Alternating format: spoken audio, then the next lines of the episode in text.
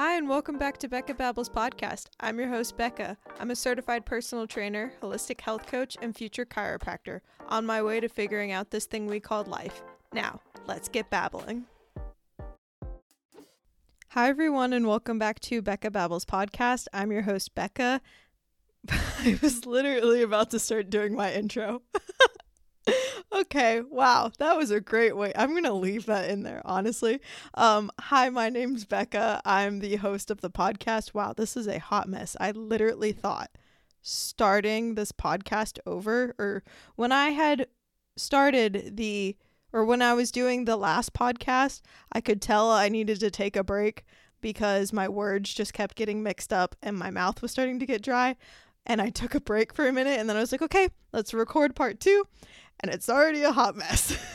but hopefully, you still want to listen to this podcast. I promise I have a ton of information in this one for you that you will want to hear about with understanding birth control and how it affects your body and other methods to do instead if you would like to. All right, let's get going because I don't want this one to be as long as the last one. And I don't think it will be. So let's do a little recap of the last one. The last one I literally just talked about what hormones are involved with your menstrual cycle, what your menstrual cycle naturally looks like, what your menstrual cycle looks like when it's on birth control, and why you should consider not taking birth control. Um, and other ways to help fix your PMS issues that don't have to do with putting yourself on birth control. So, little recap right there. Now let's jump into this actual podcast. So, we're going to start off with the side effects of the pill. I feel like most people know the major side effects, but again, like I had said in the last episode, when I was told to just go on birth control, I wasn't even told the side effects. So maybe you don't even know that there's side effects with birth control. So the major ones are developing polyovarian cysts. Now, these sound really scary. And they're not as scary as they seem, I promise.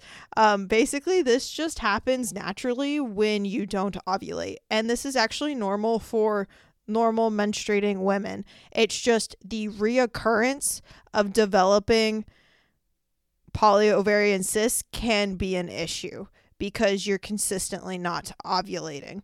So, with regular menstruating women, they might have like that stressful month and they don't ovulate, they might still bleed, but they will naturally get their ovulation back on track next month. This is like really nice when it comes to your period. It's not a like one and done thing where you're kind of just like, oh shoot, I like didn't ovulate this month, so like I messed up my body.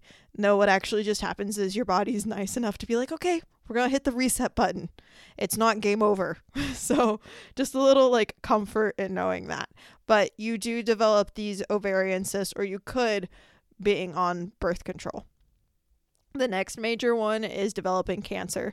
There was actually a large study in 2017 where they discovered that modern methods of birth control still carried the same risks of the high doses of the estrogen pill, um, which was the first birth control that was used. And they could tell that, like, it was developing cancer in certain people, but they still found that it was developed, even though they've modified the birth control pill, it still can have these effects.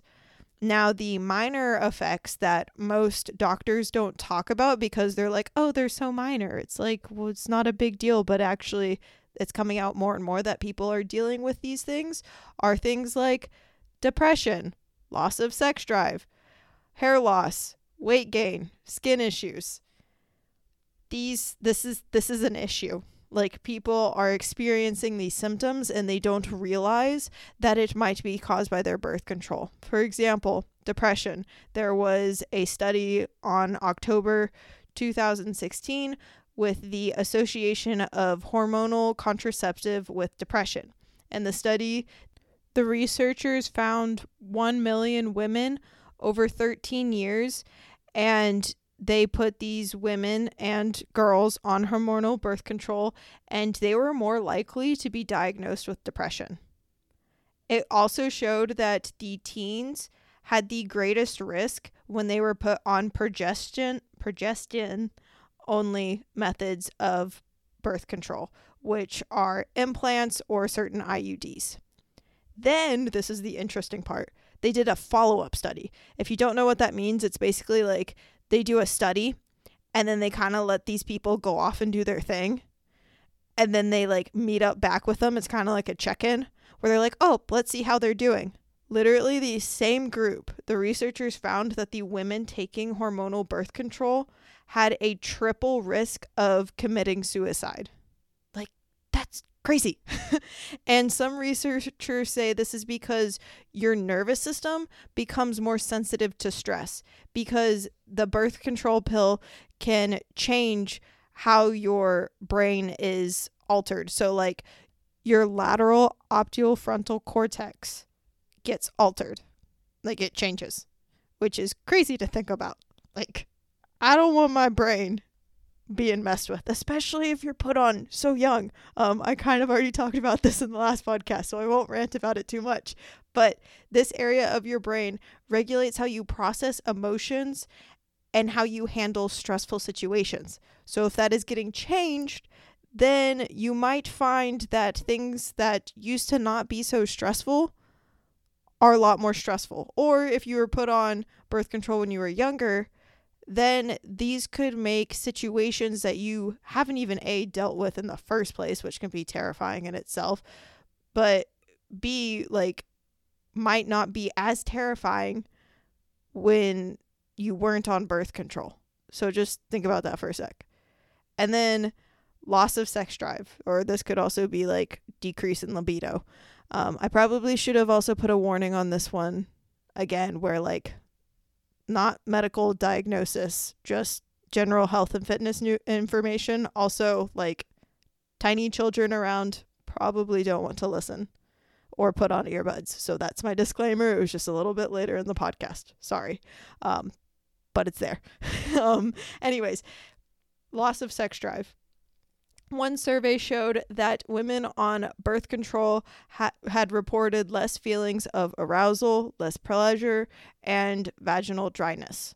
And once they were taken off the pill, it took a little bit of time, but it eventually returned. But that's just like crazy to think about how you might start feeling a little bit numb when you're on birth control. And if you think about it, when you start messing with your hormones, that's obviously going to mess with how you feel. I'd already talked about in the last podcast how progesterone and estrogen regulates your mood. It regulates serotonin, it regulates dopamine, it regulates hormones that or neurotransmitters that make you feel calm. Like that is why you might have a loss of sex drive because it is messing with your feelings. I know on Mind Pump they've talked about a study before. I might try and link it in the show notes where women who were put on birth control they then found when they got taken off of birth control, they looked at their partner and was like, I'm not attracted to you, which is like mind boggling. So there's things going on when you're taking this. Again, not fear mongering, just information. Next thing is hair loss. Some birth controls, especially the progestin ones, can cause hair loss due to the high androgen index. This is basically, if you don't know what androgens are, they are male hormones. And males tend to go more bald than females do.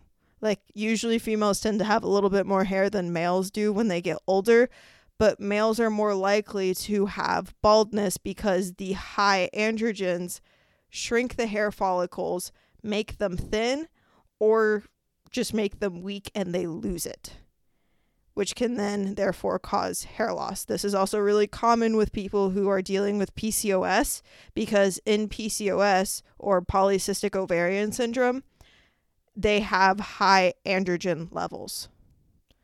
Another symptom that can be caused by birth control is weight gain.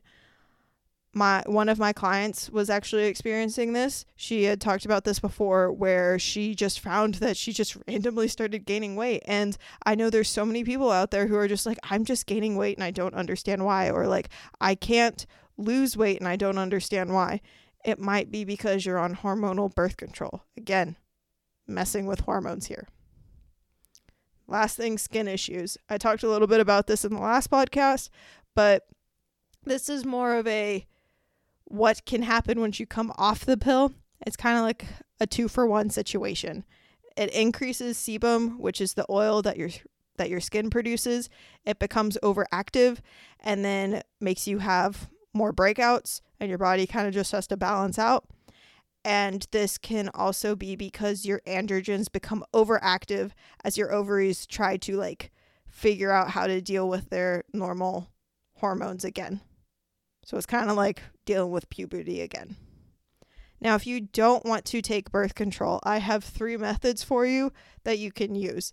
Some are a little bit more, I guess you could consider it safe if you don't want to get pregnant than others. The first one, which is the typical one that I feel like people joke about, is the pull out method. You really have to trust your partner with this one. Highly recommend using a condom if you wanted to like do this one, but um, the prevention rates are not that high, and I think you could probably understand why. So I would not recommend this one um, if you wanted to use this as a way to not get pregnant. Another one that you could consider is a copper IUD. This does not change your hormones. So, this means that it doesn't stop you from ovulating. You can still ovulate. Literally, what happens is it blocks the sperm from getting into your uterus and it lets your egg just be implanted. It literally is just kind of like a wall where it's kind of just like you're not allowed to get in or it's um I'm trying to think of a better example. It's like a giant castle where you need a key and it's just like dude you're not allowed in. No, what's better? I got a better one. Here we go. These analogies are coming out.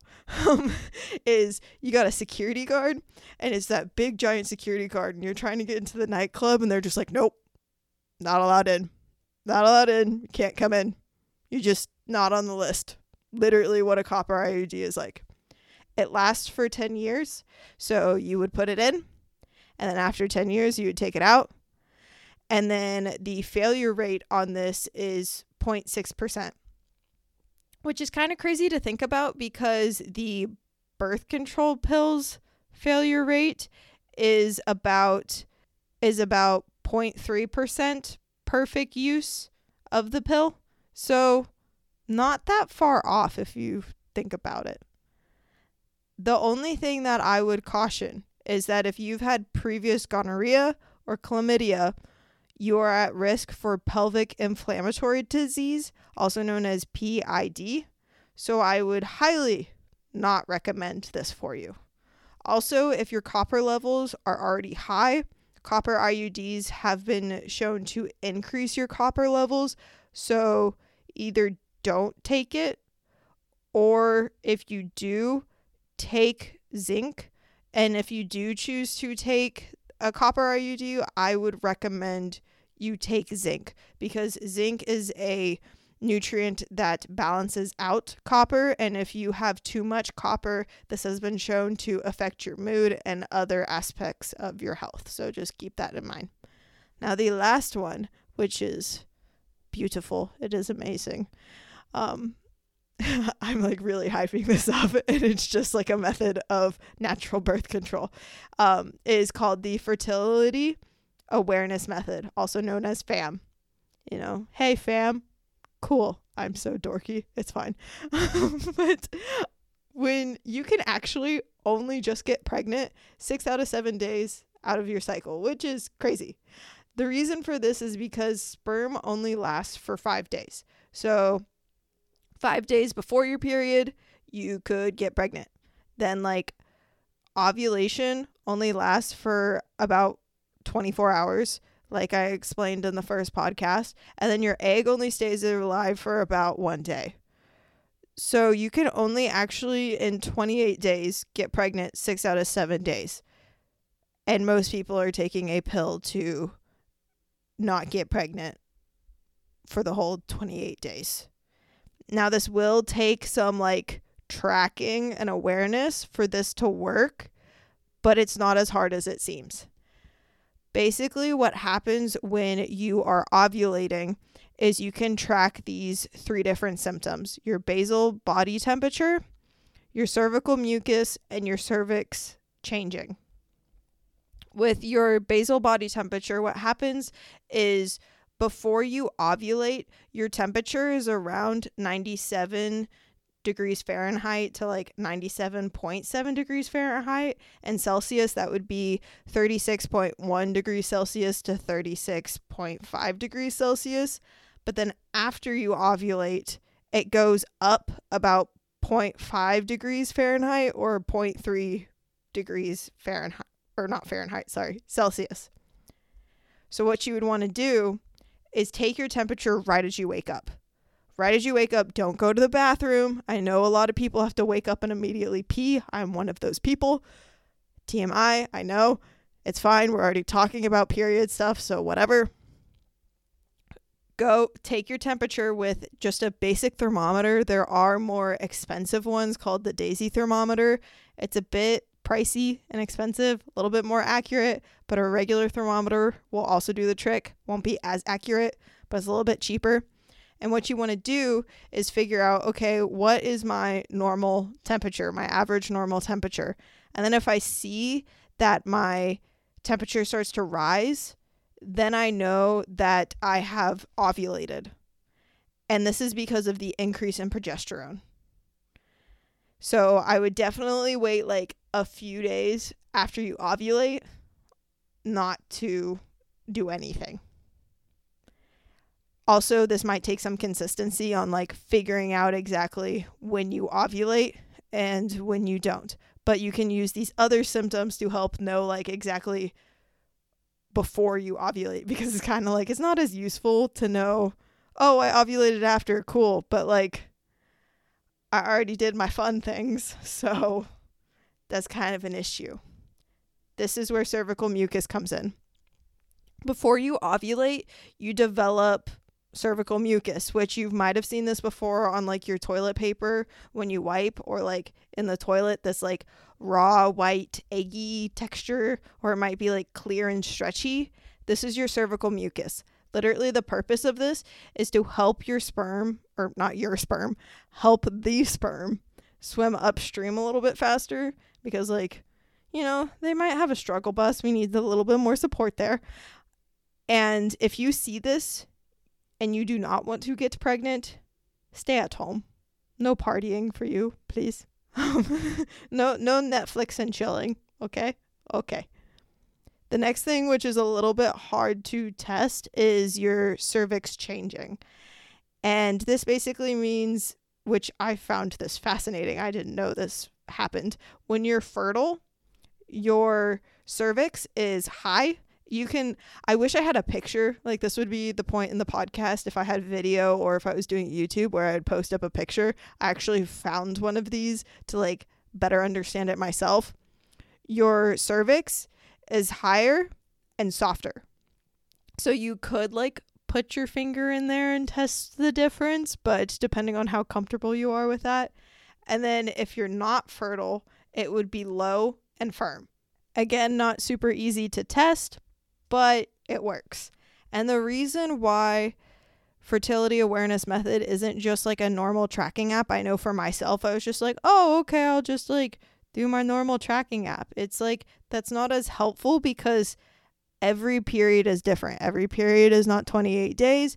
Every period in your lifetime is not going to be 28 days. And if you are de- dealing with irregular periods or you're trying to get your period back, this might be, or you're dealing with PCOS, it's going to be hard to determine just based off days. But if you have irregular periods, you can use the fertility awareness method because it's based off of symptoms, not days. You got me? You got me. Cool. There was actually a study done with females who were trained in the fertility awareness method where they found a perfect use failure rate was about 0.6%. And again, that's pretty close to the perfect fail rate of the birth control pill, which is 0.3. And the typical fail rate for fertility awareness method was 1.8%. So still not too bad, a little bit high, But I also think it's cool to just do this naturally because it helps you better understand your body more. I know the more that I've dived into understanding my menstrual cycle and my menstrual health and not thinking that it's so taboo of a subject, which honestly, it makes me sad that some people still think that it is or they cringe because it is our body. Our body is something that we should be taking care of. It's literally like our best friend. We should want to understand her and by understanding how our menstrual cycles work, we can do that, and it's not something that you need to fear. Now, if you have something like irregular periods or light periods or PCOS, this could actually tell you when you ovulate. So I know some people can have really light periods and still ovulate, and that's perfectly fine. But I know even when I was getting my period back and I tended to have lighter periods, I didn't know if I had ovulated or not because I wasn't doing the fertility awareness method at this point. But once you start tracking your temperature, you can notice, like, oh, okay, I had a really light period, but I still know that I have the rise and fall of estrogen, the rise and fall of progesterone because I ovulated. Same thing with irregular periods, same thing with PCOS, because I think I had already mentioned this, but I'm going to say it again. PCOS is when you don't ovulate and when you have high androgen levels or symptoms.